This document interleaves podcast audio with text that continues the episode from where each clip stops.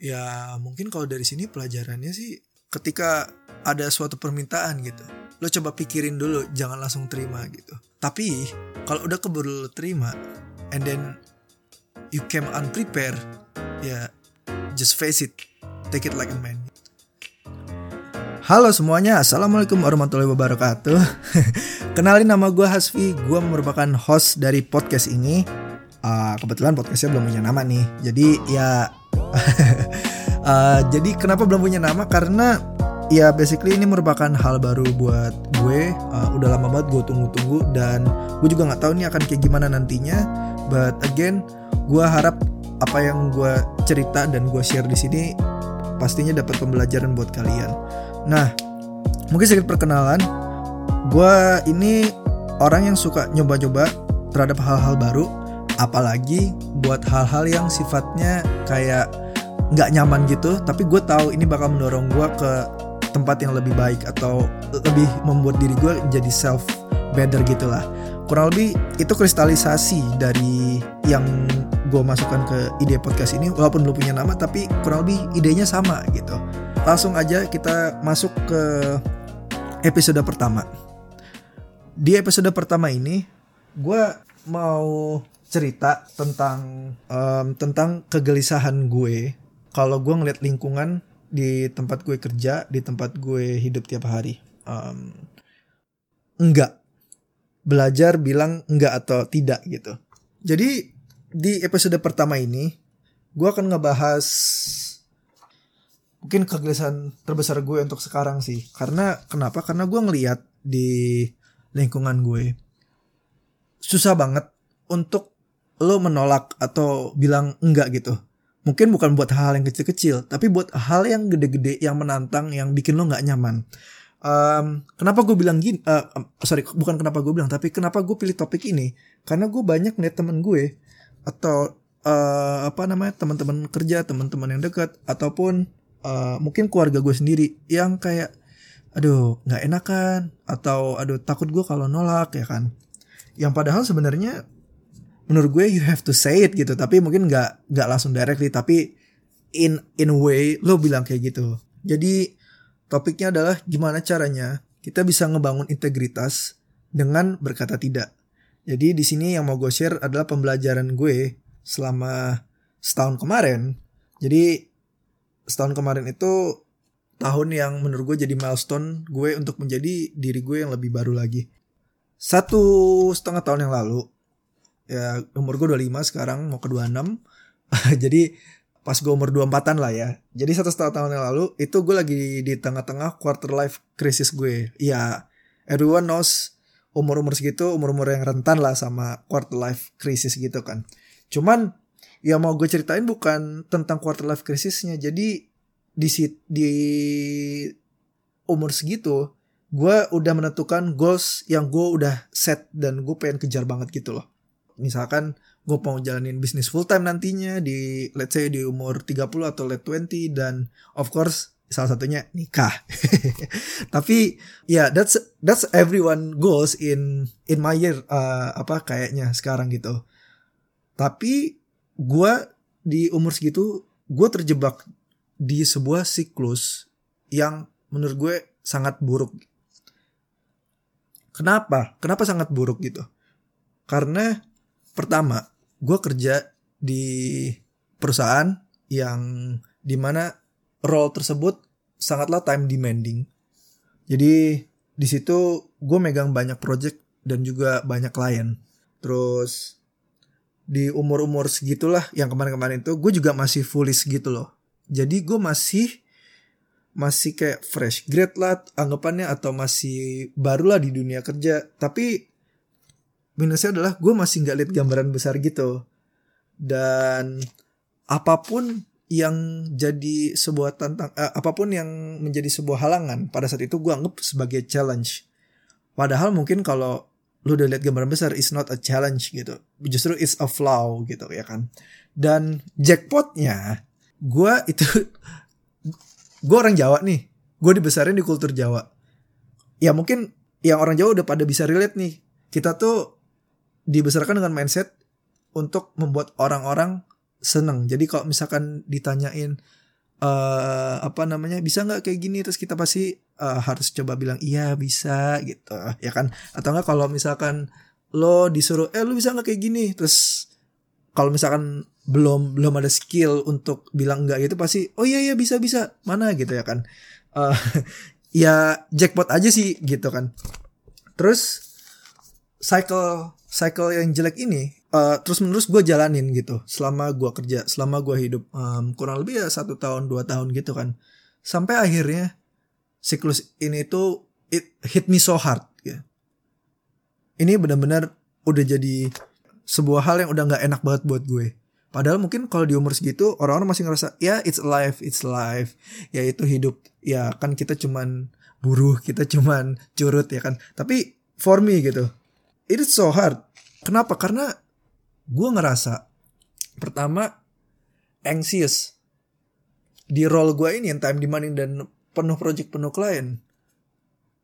Seminggu dua puluh empat jam gue harus gue harus berpikir gimana caranya gue untuk uh, bisa bisa giniin klien gue atau bisa nyenengin klien gue, gimana caranya besok gue lapor ke bos gue ya kayak gitu. Gue capek gitu kan.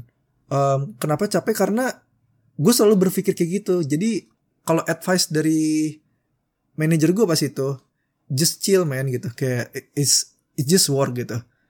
Tapi ya to be honest, walaupun gue udah coba taking that advice, gue masih merasa seperti itu. Terus yang kedua, dengan banyaknya project atau banyaknya kerjaan yang gue pegang gitu, gue ngerasa gue tuh gak happy sama hasil kerjaan gue. I don't know but the quality sucks man. Maksudnya the quality say it gitu, bahwa kayak eh ya eh it is nothing gitu.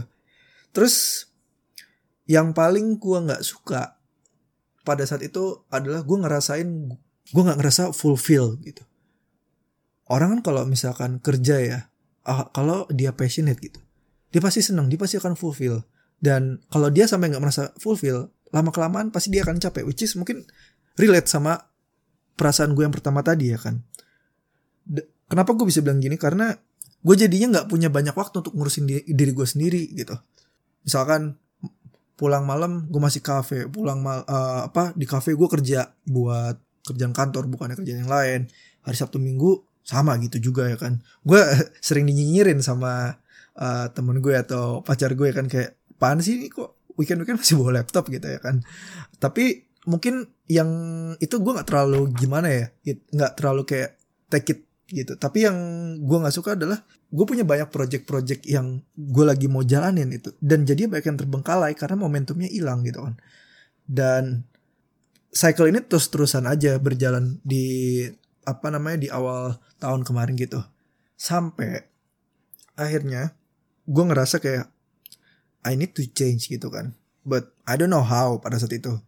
Sampai sebelum bulan puasa tahun lalu, gue inget banget, gue pas itu lagi lagi cukup lenggang, and then gue browsing-browsing kan ya, kayak pro, uh, tentang produktivitas lah, tentang apa yang dimana isinya ya sama aja, apa kayak gitu-gitu aja. But then ada satu artikel dari uh, dari aplikasi namanya Flow. Flow itu kayak mirip-mirip Trello gitu lah, cuman lebih sophisticated. Gue gue kurang tau gimana karena gue baru nyoba-nyoba dikit aja. But then balik lagi, artikelnya ini uh, judulnya adalah Essentialism, produce more by doing less.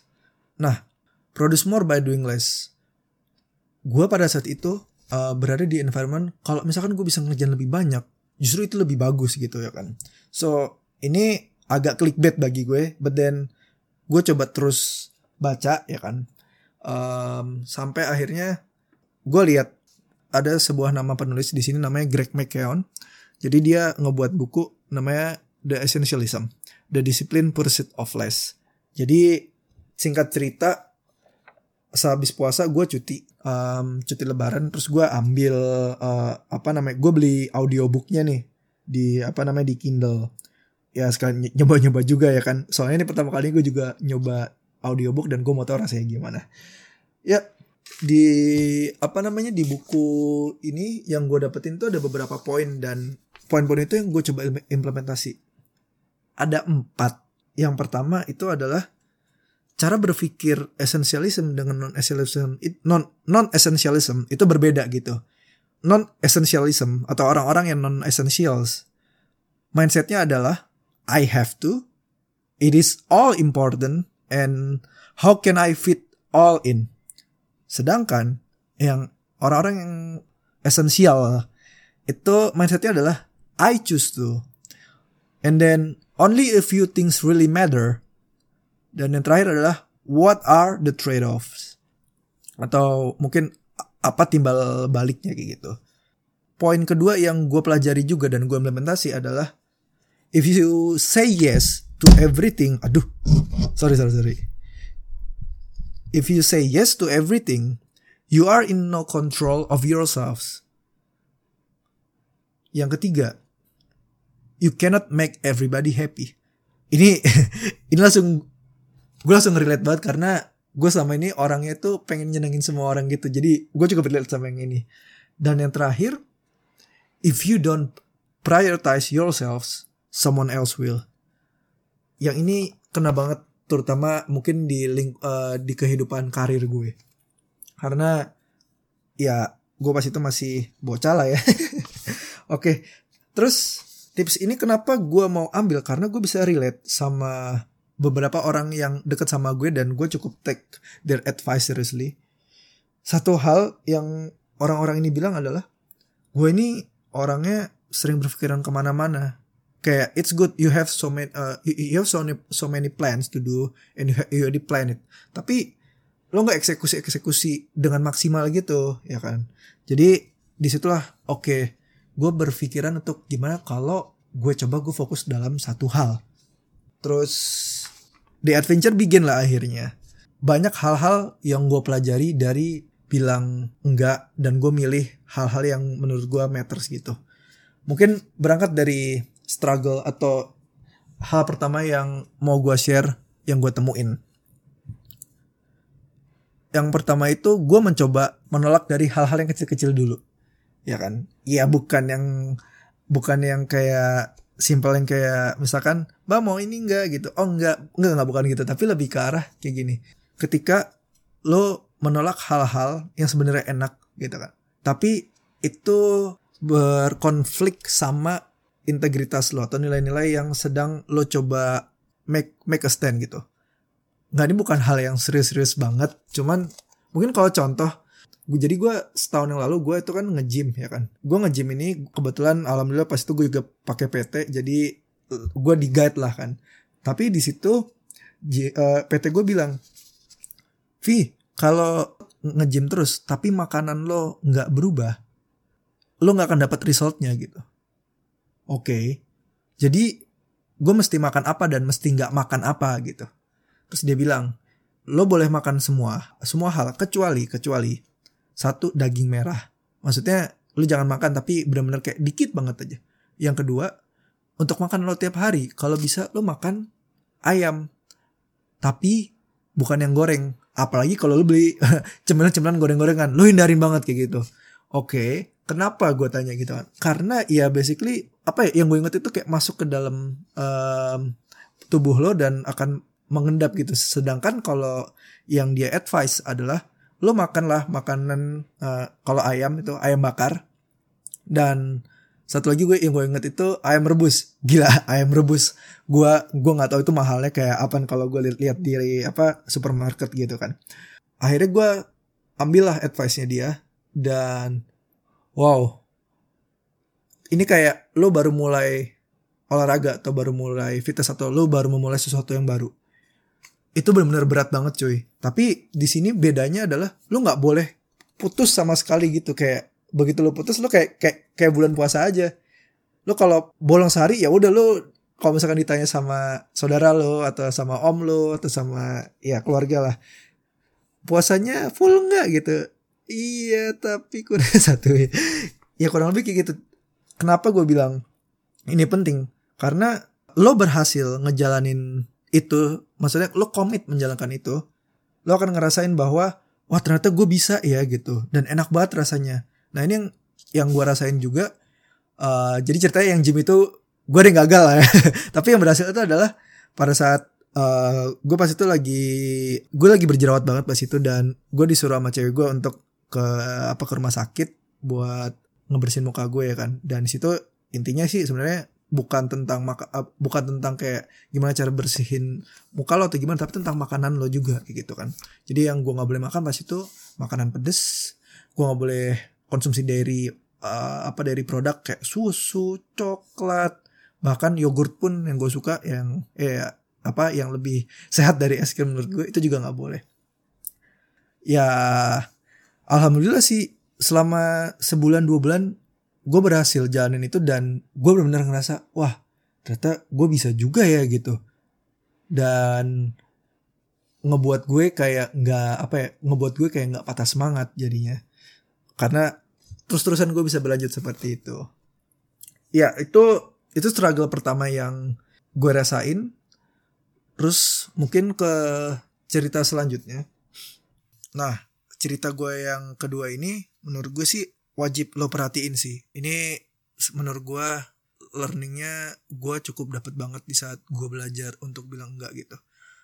Uh, singkat cerita, gue udah enggak kerja lagi di kerjaan gue sebelumnya. Di saat satu atau dua bulan sebelum gue ngajuin pengunduran diri gue, gue udah inilah gue di situasi gue masih di situasi yang lebih parah cycle-nya dari yang gue ceritain tadi, dan ini udah buat buat gue udah cukup muak, dan kayak I think dari uh, kalau misalkan gue mau berkembang lagi gue harus pindah ke tempat lain gitu ya. So I make my words to my supervisor. Gue bilang ke dia, mas gue apa namanya kayaknya udah udah saatnya nih lah pokoknya. Dan dia bilang sama gue, oke Vi, uh, gak apa-apa ya, gue harap lo berkembang terus, dan kalau memang masih ada yang bisa lo kontribusi di sini, we are uh, we are more than welcome gitu, which is menurut gue cukup wise sih, karena ya dia juga orang yang baik gitu. Tapi satu hal yang gue luput ini adalah ketika dia bilang, boleh gak gue minta lo extend gitu, dari yang seharusnya sebulan mungkin sampai satu setengah atau dua bulan gitu, sampai pokoknya gue nemuin pengganti lo. Gue bilang oke okay, mas gitu, nggak e, apa-apa gue akan bisa bantu sebisa gue, dan gue kan ya gue kan transisiin kerjaan gue ke orang tersebut kalau udah ada gitu ya kan. Nah, gue melakukan sebuah miskalkulasi di sini, e, terutama ke apa terhadap diri gue sendiri. Jadi dengan situasi yang di, situasi diri gue yang udah cukup parah gitu kan ya, gue mengiyakan keputusan tersebut. Dan pada saat satu bulan pertama setelah pengajuan itu, gue masih kayak oke okay, gak apa-apa masih bisa, udah udah bentar lagi gitu. Terus tinggal sisa lah setengah bulan lah ya kalau kalau seingat gue pas itu, sisa setengah bulan. Wah anjir, itu benar-benar kayak Kayak neraka banget gitu loh. Ini kayak lo kalau ngeliat orang yang mau mundurin diri, terus dia kayak males-malesan, terus kayak dia performance jelek segala macem. Dan gue pada saat itu gue udah bodo amat dia diliatin sama orang segimana jeleknya, tapi gue sendiri pun u- udah kayak gak kuat banget gitu. Sampai akhirnya uh, apa namanya gue ngobrol lagi sama supervisor gue. Gue bilang, mas gue kayak uh, apa namanya kalau misalkan gue mau apa kalau misalkan gue mau cabut gini ya kan, dan apa namanya gue mau kayak mau ngasih last resort gitulah ke supervisor gue, bahwa mas kayaknya kalau misalkan kita megang terlalu banyak klien kualitasnya akan jelek loh mas, dan gue ngeliat ini dari perspektif bisnis. Gue bilang gitu, kenapa? Karena lihat aja nih outputnya begini begini begini, dan um, menurut gue kalau tambah banyak gitu makin banyak yang nggak akan kepegang. Gue bilang kayak gitu ya kan. Dan disitulah um, terjadi uh, disagreement antara gue sama dia ya, gitu. Menurut apa? Menurut gue, gue nggak pernah lihat dia kayak gitu ya kan. Dan um, gue cukup kaget sih ngelihat dia bakal, ya udah gini aja, apa yang bisa lo kerjain dan apa yang mau lo kasih gitu. Ya apa namanya gue megang project yang sebenarnya projectnya satu, dua, tiga, empat doang gitu ya kan. Tapi banyak banget perintilannya lah pokoknya. Yang dimana itu tuh butuh butuh waktu, dan gak mungkin satu orang bisa ngehandle semua kayak gini ya kan, apalagi kalau misalkan mau perform bagus. Nah, di sini yang yang gue tangkap sekarang ya, sekarang itu adalah mindset gue pas itu udah menuju bahwa gue mau milih beberapa hal yang menurut gue matters dan gue bisa kembangin terus gitu. Tapi supervisor gue pada saat itu adalah dia punya mindset bahwa ya gue butuh lo megang project-project yang ada ini, it's given gitu. Dan kalau misalkan sampai sampai nggak kepegang, ya I don't know man gitu, it's not okay. Gitu. Pokoknya kurang lebih yang gue tangkap kayak gitulah. Dan ya udah di saat itu gue nggak menolak lagi gitu. Gue di situ apa ya, gue di sisi yang gue mencoba mengerti dan akhirnya I try to own it aja gitu. Dan ya alhamdulillahnya sih pada pada saat gue pada saat gue memilih untuk own it, sisa-sisa hari gue di kerjaan itu jadinya apa namanya lebih enak lah, gue lebih bisa megang lagi gitu. Ya mungkin kalau dari sini pelajarannya sih ketika ada suatu permintaan gitu, lo coba pikirin dulu, jangan langsung terima gitu. Uh, tapi kalau udah keburu lo terima, and then you came unprepared, ya yeah, just face it, take it like a man. So ya, yeah, mungkin ke cerita yang terakhir ya kan. Cerita yang terakhir ini, gue udah cukup belajar bahwa kayak uh, sebelum apa-apa kayak make a measure. Terus kalau misalkan emang belum belum belum pas ya coba pikir-pikir lagi, dan kalau emang enggak ya udah enggak usah gitu ya kan. Nah, tapi yang ini tuh lucu gitu. Kenapa gue bilang lucu? Karena gini. Ketika uh, ke- ketika ada sebuah tawaran yang datang ke lo gitu ya kan. Pokoknya semuanya udah pas deh sesuai dengan kriteria lo. Jadi pas itu gue dapat project. Gue kalau misalkan ambil project ini, coy ini kayak kayak duit kaget lah istilahnya gitu. Cuman ada satu hal yang pada saat itu gue gue merasa ini jangan gue ambil gitu. Jadi kayak kayak guts, kayak feeling, kayak feeling gue gitu. Di saat gue ketemu sama si calon klien ini gitu, gue nego kan bahwa uh, sorry gue nggak bisa nih deliver dengan uh, apa uh, dengan apa yang lo mau, tapi gue bisa melakukan setengahnya. Tapi habis itu setelah meeting sama dia, ya itu gue apa feeling gue datang lagi ya kan. Eh, kayak lu jangan ambil fee, lu jangan ambil fee gitu kayak. Sama gue mencoba melogikan ini, tapi itu gak masuk-masuk logika gitu. Sampai akhirnya gue belum buat kayak formalnya gitu. Jadi gue balas ke dia, gue bilang mohon uh, apa ya mohon maaf karena beberapa hal di apa namanya di kerjaan gue yang sekarang um, gue nggak bisa nerima uh, apa namanya gue nggak bisa lanjut ke apa namanya agreement kita nih kayak gitu. Dan ya gue udah expect aja kayak wah kampret nih freelancer kayak gitu ya kan, ah, anjir udah udah ngabisin waktu gue gitu ya, gue udah expect itu. Tapi gue cukup kaget dengan responnya dia. Pada saat itu gue dapet japrian dari dia, bukan bukan di formal email lagi tapi di japri. Dia nge-WhatsApp gue, uh, Vi gimana kalau lo tetap kerja sama gue terus dengan apa yang lo nego cuman dengan jumlah atau budget yang dua kali lipatnya gitu. Wah, anjir gue bilang, gila nih. Dia mau lah kayak gitu kayak um, apa namanya? Ya mungkin ada satu dua hal, mungkin dia susah nemuin uh, klien, apa susah nemuin freelance atau apa. Tapi ini gue baru bertemu kali sama dia, tapi dia langsung kayak kasih counter gitu ke gue ya kan.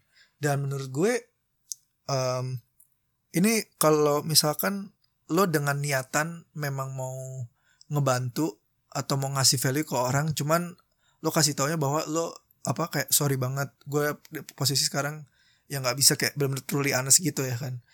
um, intinya intinya adalah kalau hal-hal yang kayak gini gitu, di saat feeling lo udah bilang nggak enak kayak aduh gimana gitu, just wait it, J- maksudnya j- jangan langsung nolak, just wait it. But then kalau memang itu udah nggak masuk akal banget ketika lo logika kan, cabutlah dari situ sebelum hal-hal buruk terjadi.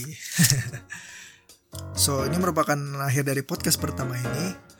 Thank you banget udah mau dengerin uh, episode pertama gue ini. I know kayak masih banyak hal mungkin yang masih abstrak dan segala macam, but if you have any question just ask me on my Instagram at hasfi underscore arisa, ataupun juga kalian uh, bisa langsung masukin komen kalian di apa di SoundCloud ini. So see you on the next episode.